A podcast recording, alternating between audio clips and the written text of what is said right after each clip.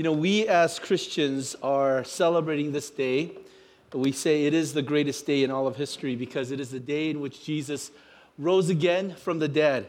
And today, what we want to talk about is we want to talk about how that resurrection changes our lives for today. So, our passage this morning is going to be three different verses. I'm just going to read it to you, and if you want to follow along, you could track it in your Bibles. But it's a reminder of life, and especially new life. Our first passage is 1 Peter chapter 1 verses 3 and 4. Praise be to the God and Father of our Lord Jesus Christ in his great mercy. He has given us new birth into a living hope through the resurrection of Jesus Christ from the dead and into an inheritance that can never perish, spoil, or fade, kept in heaven for you. 1 Peter chapter 1, verses 18 to 19. For you know that this was not the perishable thing, such as silver or gold, that you were redeemed from the empty way of life handed to you from your forefathers, but with the precious blood of Christ, a lamb without blemish or defect. 1 Corinthians chapter 15 verse 1 and 2. Now brothers, I want to remind you of the gospel I preached to you, which you received and from which you have taken your stand. By this gospel you were saved. If you hold firmly to the word I preached to you, otherwise you have believed in vain. For what I received I pass to you as of first importance that Christ died for our sins according to the tr- scriptures. He was buried and he was raised on the third day according to the scriptures. Amen. Let's pray. Our Heavenly Father, we thank you for these words that remind us of a few things. One is that our lives do matter before you, but the things that we pursue are the things that bring emptiness, that bring a sense of meaninglessness to life. But you have redeemed us, you have rescued us, you have saved us from an empty way of life, not with perishable things like silver or gold, but with the precious blood of Jesus. That you give us a new way of living, a new way of thinking, a new way of behaving, not to earn your favor, but as a result of your favor, the result of your grace. So thank you again for uh, this day in which we celebrate the greatest event of all of history that you were not just a good teacher, you were not just a moral leader, you were not just a prophet, but you were the Son of the living God, and you live and reside in us today. What a great message for us! A message of hope. And so we thank you, Lord, for this in Jesus' name. Amen. I'm going to show you two images to begin my message. And this week, many of you, when you turned on the news, on April 15th, you saw this building in flames. It's the Notre Dame Cathedral in Paris. The spire and the oak room collapsed after a spectacular fire that destroyed the large part of the dome. And this burned for several hours, and 400 firemen came to contain the blaze. And it was one of the sad days of France. This building is over 850 years old and it is the number one visited uh, monument in all of Paris, more than even the Eiffel Tower. It was long a historical reminder of this beauty, the grandeur of this cathedral. And as the building was burning, there was one particular scene that caught my attention. People were gathered around, and they were literally in tears as this building was in flames, and they started to break out in a French hymn, a song as they were using that song as a prayer that this building might be saved. The second image is of a girl, kind of huddled. That represents another story that happened this week. Uh, the, uh, a few days later, my daughter texted me and she said, Dad, um, they found a ninth grade girl from our high school who had taken her own life. She had jumped off uh, a building in Cal State Fullerton to her death. A ninth grade little girl, a Korean American, who was academically doing well. And yet she had something in her mind that said life is not worth living. And so she chose the ultimate form of rebellion. She decided to ch- jump off and take her own life. This young girl had all the potential and yet felt a sense of helplessness and hopelessness. In both those stories, I'm reminded how quickly life can fade, how quickly life can burn, how quickly our hopes can be crushed and destroyed. When I thought about that little girl, I recalled a quote that went something like this Courageous, that's what you see me. Successful, that's what you believe in me. Happy, that's what you expect of me. But emptiness, that's what's inside of me. See, beyond this facade, this exterior of our happy lives, lies a heart that is empty, that is lonely, and at times feeling a sense of desperation and we think to ourselves, what if I wasn't living this life? What if I lived somebody else's life? And so we sit, look at the person sitting next to us or in front of us, or, or as we're in the lobby and say, man, I wish I had that person's life because my life would be so much better if I was in their shoes instead of my own. We all tend to think that way at, at some point, don't we? But what we don't realize is that when we think that way, the grass is not really greener on the other side. Somebody said, uh, You think the grass is greener on the other side. It's not really grass, it's artificial turf. It's not real. There's a, a story written by Mark Twain many years ago, The Prince and the Pauper. And the story uh, told about a prince named Edward and a poor peasant named uh, Tom Canty. And they decided to switch places thinking that the other life was better than the, the life that they had. The prince in royalty, the, uh, the, the pauper in poverty. But what they didn't realize is this that in both lives, there was misery. The reality of trading, trading places with someone else is that there's always a downside. When you trade places with someone else, you not only receive their blessing, you also embody their curse. Think about anybody in your life. You think that their life is good on the outside, but deep inside, you have no idea of their heart condition. You know, I thought about this that, you know, the things that we think bring fulfillment in life, once you achieve it, really kind of leave you a little empty, doesn't it? Tennis uh, star Boris Becker, many years ago, a German superstar, was at the top of the tennis world, and yet he was on the brink of suicide. He said this I had won Wimbledon twice before, once as the youngest player. I was rich. I had all the material possessions that I needed. It's the old song of movie stars and pop stars who commit suicide. They have everything, and yet they are so unhappy. I had no inner peace. I was a puppet on a string. Boris Becker is not the only one who feels a sense of emptiness. The echoes of a hollow life pervade our culture. You see this in our biographies. You see this in our, in our tabloids. You see that in our news. People we think should have it made really are in shambles and in disarray. And so when you think about emptiness of life, there's so many of us who beyond this sort of successful exterior lies a interior that is empty. One French philosopher and mathematician, uh, a French philosopher named Blaise Pascal, said these words Inside of all of us is a God shaped vacuum in the heart of every man, which cannot be filled by created things, only by God, the Creator, made known through Jesus Christ. Pascal kind of observed that inside all of us, we were designed to have a need filled. So, all of us in this room have this sort of what we would call a God shaped vacuum that we try to fill with all the things around us, whether that be our possessions, whether that be uh, uh, people's uh, sort of accolades, whatever that is inside of us, we try to fill it. And we think that the more we fill it, that the more happy we become. And so a student studies hard to get into college, thinking that college is the ultimate thing.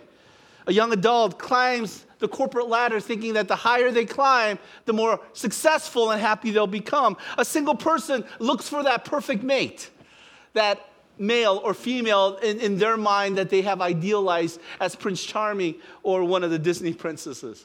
A single person, young married, is saving their, their income for marriage, and, and then a young family is investing their life into their children. And all these things, which are good things, uh, are, start filling our lives, and we think that those are the things that bring fulfillment and happiness in our empty lives. But what we don't realize is this that our heart is like a black hole. And the black hole sucks in all those things, and instead of leaving us filled, it leaves us hollow. I'm not sure if you feel like that way at, at, at different times.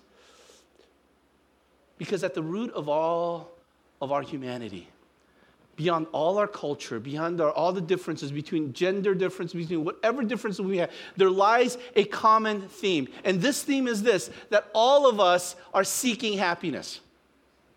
Pascal uh, continues and he says this all men seek happiness. This is without exception. Whatever different means they employ, they all tend to this end. The cause of some going to war and some avoiding it. It is the same desire in both, attending with different views.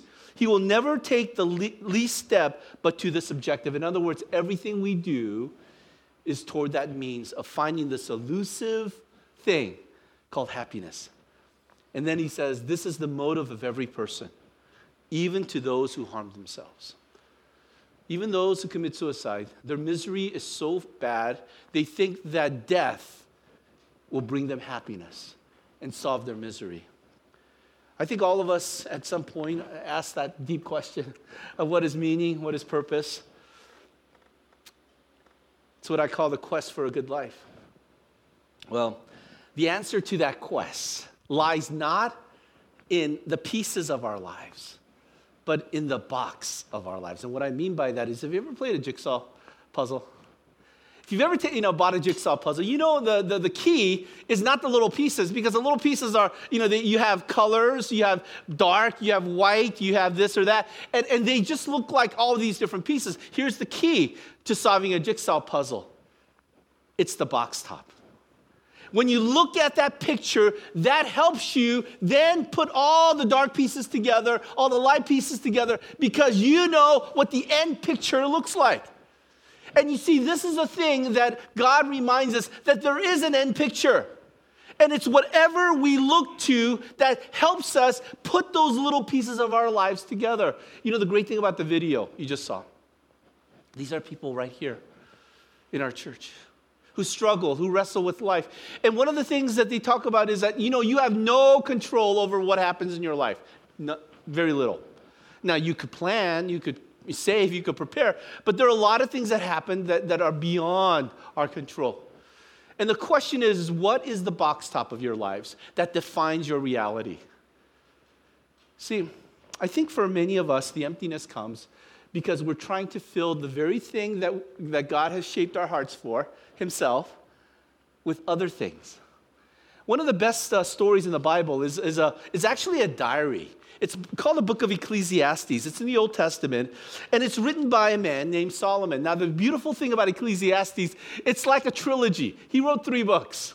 He wrote a book early in his life called the Song of Solomon or the Song of Songs, which was a love poem. It was a romantic book. It was what teenagers would write or young adults would write. It's, it's about this idealistic idea of love.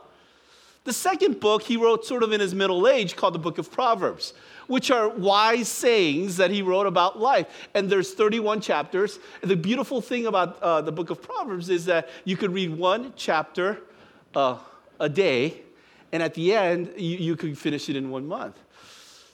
But the last book he wrote was at the end of his life. And it was the book in which he reflects on all the things that has happened. This book is to me is, is a diary of, of his life. And you know the thing he says at the diary? The first entry of his diary was this the words of the teacher, the son of king, the son uh, of David, king of Jerusalem. And then he says his whole conclusion meaningless, meaningless says the teacher. Utterly meaningless. Everything is meaningless. Vanity, vanity. You know, you think about Solomon, some of you say, okay, what, what, what kind of life did Solomon have? You would think that this man had everything you could ever want in, on this planet. One, he was a son of royalty. He was a royal, he was a prince that became the king of a nation. He was the, one of the smartest men of all of human history. People would come from miles just to listen to the wisdom of this man. If you read the book of Proverbs, it is amazing the wisdom that this man had. Not only did he have wisdom, not royalty, he was the most popular person. He was so popular that people would like hear about this guy from other nations all the way down to the Middle East of, of, of, of Egypt and all the surrounding kingdoms. And we want to meet this guy. He became almost like a superstar. He was also the wealthiest man. The Bible describes in 1 Kings chapter 10 that he had so much wealth that gold and silver was like pebbles on the ground. And lastly, uh, he was a man who enjoyed women, and he had so many wives that, that it, it, it's almost a miracle that, that this man survived life. He had 950. It's pretty amazing, isn't it? That this man had everything that somebody would want. And yet, at the end of his life, a man who writes his diary said, meaningless, meaningless, utterly meaningless. Everything is meaningless. But in this book of Ecclesiastes, there's some wisdom there in this meaningless pursuit, at the very end, he says something very unique. But before he gets to the very end, you know what he says? He, he talks about four different pursuits. He talks about different paths that we can take. And the first path that he lays out is prudence, or what I would call uh, the p- pursuit of, of, of academic wisdom. And he said this in chapter one I, the teacher, was king over Israel. I devoted myself to study and to explore by wisdom all that is done under the sun. And then he says, what a heavy burden that God has laid on men. And then at the very end, in verse 18 in chapter 1, he says, For with much wisdom comes sorrow, and more knowledge, more grief. He studied so hard that he got straight A's all the way through his PhD program. And yet he says this the more I studied, the more miserable life became. Now, some of you uh, maybe have grown up in a culture where academics was your God, was your idol. You pursued that because that's what your parents told you to pursue. Because you think that by getting all these degrees at the end of your name, that somehow that you will have prestige and position and you would have happiness. But there is a saying, isn't there, that says ignorance is what? Bliss. There's something about lack of knowledge that actually makes you more happy. The more you know, the more miserable life is. Well, so he decides to take a different path. He says, you know what, forget wisdom. I'm going to just indulge in my pleasure. And so he took on the path of pleasure. One of the things he said is, forget about what lies ahead. I'm just going to enjoy what I have in front of me. And so in verse chapter 2 verse 10 he says something interesting. He goes, "I denied myself nothing my eyes desired. I refused my heart no pleasure. My heart took delight in all my work and all that was under the sun. And yet I survived and all of this is meaningless. Imagine your, of your life, you can say this that I had access to every pleasure I could imagine and fulfill. Some of us would think, wow, that wouldn't that be great if we can do whatever we wanted to do? But then he says that life was meaningless. And many of us in, in our culture have that sort of moment, don't we? That, that we're not looking down the road. We just want to see what's in front of us.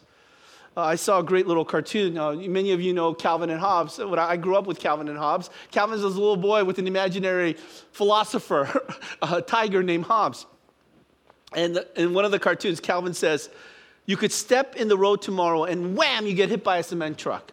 That's why my motto, Calvin says, is live for the moment. What's your motto? And Hob answers, my motto is look down the road. See, some people, they don't care about what's down the road. They just want to, you know, it's, life is gonna, we're gonna all die anyway, so let's die with the most toys, or let's indulge in every pleasure. But something about pleasure that in itself is a prison. The more you indulge, the more you need something else to indulge in.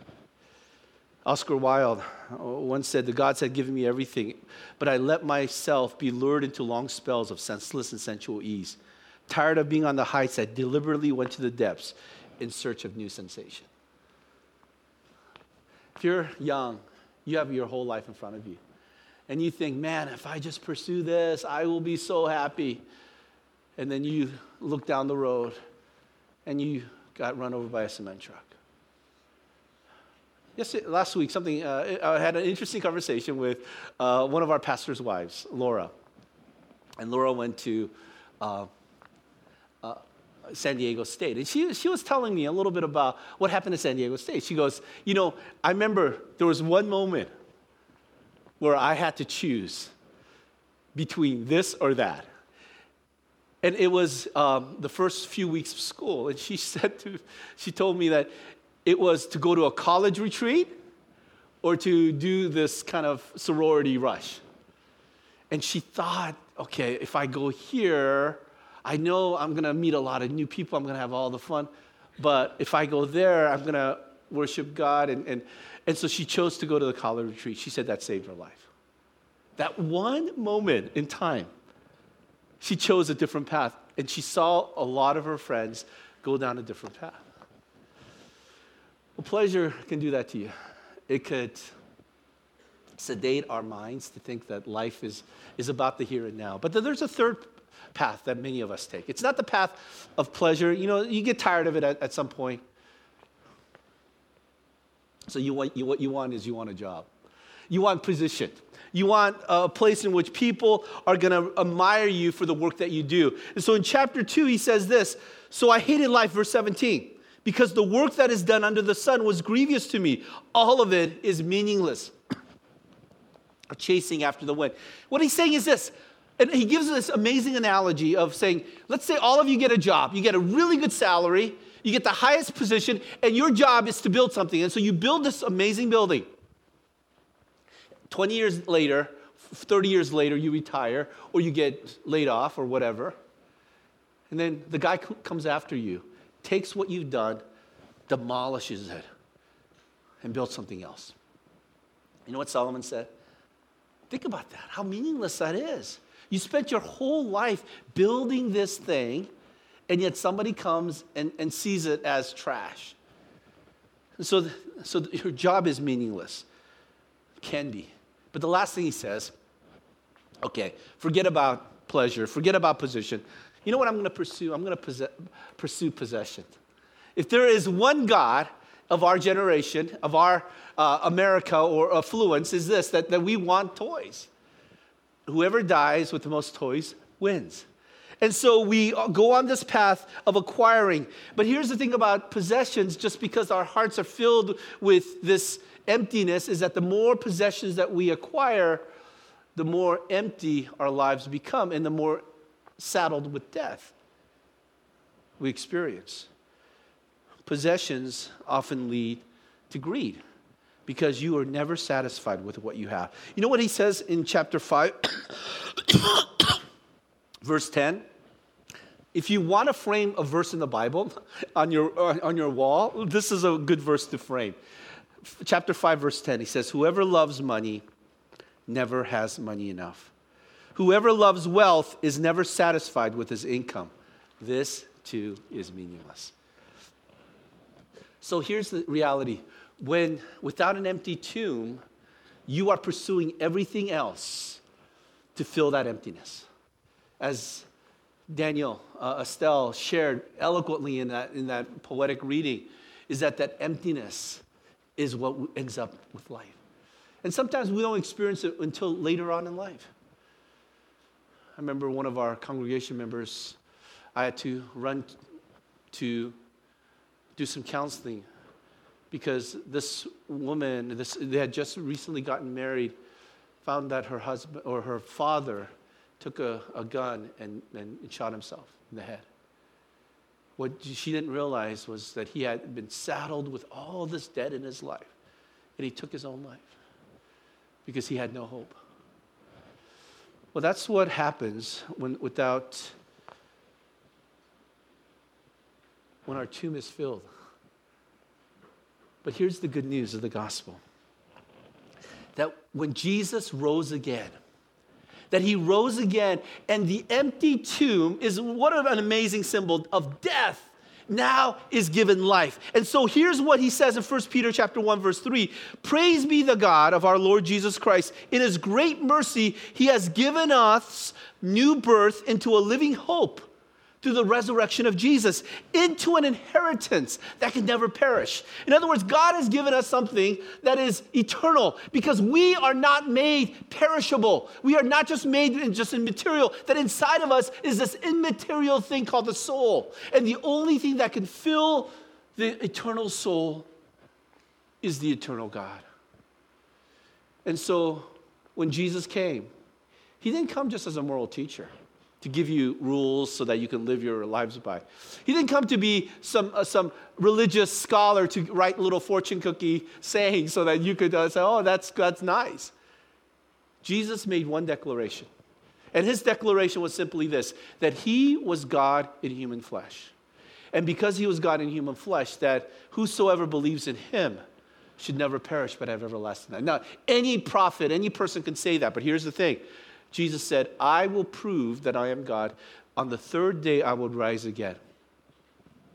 And the resurrection is the crux, is the centerpiece of everything that we believe. And so, the empty tomb gives us a meaningful life. And the thing that Jesus says is because he's rose again. And as all the disciples begin to wonder, because think about the disciples, and, as, as we heard in that poem, is that they saw Jesus die. And with Jesus' death, what they saw was their hopes being dashed. Because in Jesus, they had the wrong idea of who Jesus was. Yes, he might have been the Messiah, but not in the way they thought he was. He was a political savior who was going to re- re- liberate them from Rome. He was, he was just a moral leader. And so they were following him in hopes that they would get something from him. What they didn't realize that Jesus himself was God in human flesh. Think about the radical nature of what that is being said. Because Jesus rose from the dead, here's the good news. We don't celebrate a day that Jesus just rose. He is living today, that every single day is Easter. If Jesus rose from the dead, then the, the, the, very emptiness can only be filled by the very one who created that God Himself. But you know, here's the thing when God offered His Son to us, there's still a choice to be made. Either we receive that gift or reject it. It doesn't matter whether you believe that Jesus rose from the dead. You have to not only believe, you have to receive. There's a big difference, isn't there? There was a, um, a young man who came from a very wealthy family. He had graduated from high school. And it was the custom of this affluent neighborhood for the parents to give a, a car for the graduation gift. Bill and his father spent months looking for a car, and a week before graduation, they found this amazing, perfect car. And on the eve of the graduation, his father handed him a gift wrap Bible. This young man opened it up, and he was so incensed. He was so angry. And he threw the Bible down and stormed out of the house, and he left his home for good. He and his father never saw each other again. Many years later, he heard that his father had passed. And he came home to sort out dad's belongings. And as he was going through his father's possession, he came across the Bible that his father had given him. And he brushed away the dust and he opened it up. And what he found was an envelope. And inside the envelope was a cashier's check on the very day of his graduation in the exact, exact amount for the car that they had chosen. This young man didn't receive. He was presented a gift, but he never received it. And because he never received it, he was never able to benefit. And here's the good news of the gospel that gift is given to you not because you deserve it, that gift is given to you because God chose in his great mercy to give you an inheritance that will never perish. But the role that we have is to receive. And this is why I think a lot of people have a problem. They have a problem because, you know, they intellectually may believe in God or even intellectually may believe in Jesus, but here's the problem it's not about just believing, it's about submitting. You know, we talk about bondage, and, um, and, and most of the word for bondage is negative, right? that none of us want to be in bondage to anything because the thing that we're in bondage to enslaves us. But there's one thing that the Bible tells us to be in bondage to. Paul describes himself as a bondservant, as a slave to Jesus.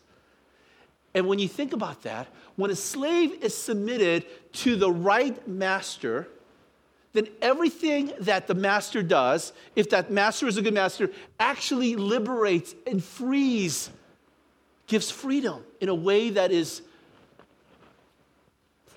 freeing. And that's what the Bible says that the, the, God has created us and that we are to submit ourselves to Him. And if we willingly submit ourselves to Him, then there is freedom, and every other bondage then gets stripped away because the thing that holds us together in life, that fills that void, that emptiness, that black hole, is the only thing that can fill it, is the one who created it. As Pascal said, inside of every man and woman is a God shaped vacuum. So, you know what happens when that hole gets filled? Because Jesus died and rose again, it makes a difference. One, our past is forgiven. That no matter what you have done, God gives you a, a, a fresh beginning. Therefore, 2 Corinthians 5.17, if anyone is in Christ, that person is a new creation. The old has passed, the new has come. Not only does he fill our hearts, he transforms it into a new creation. And so our mind, our behavior, our actions, all are transformed by this new life that God gives to us and He frees us from our past sins, and He forgives us. And that receiving of that forgiveness allows us to forgive others, people that have treated us with injustice, people that have lied to us, people that have cheated us. We forgive because God has forgiven us. But the second thing is this that my pro- present problems are, can be managed. If you ever feel like your life is out of control, that's probably the number one complaint that people have. I feel like my whole life is out of control. We hear it a thousand times. I feel powerless to change the situation. I feel powerless to break a bad habit. I feel powerless to save a relationship. I feel powerless to get out of debt. I feel powerless to manage my schedule. Here's the answer to that you have to have a power greater than yourself. If you submit yourself to what Jesus has done, then you have new power to be able to overcome. Ephesians 1 9 19 and 20 says, How incredibly great is the power to help you, to help those who believe. The same mighty power that raised Christ from the dead. The power of God to transform us.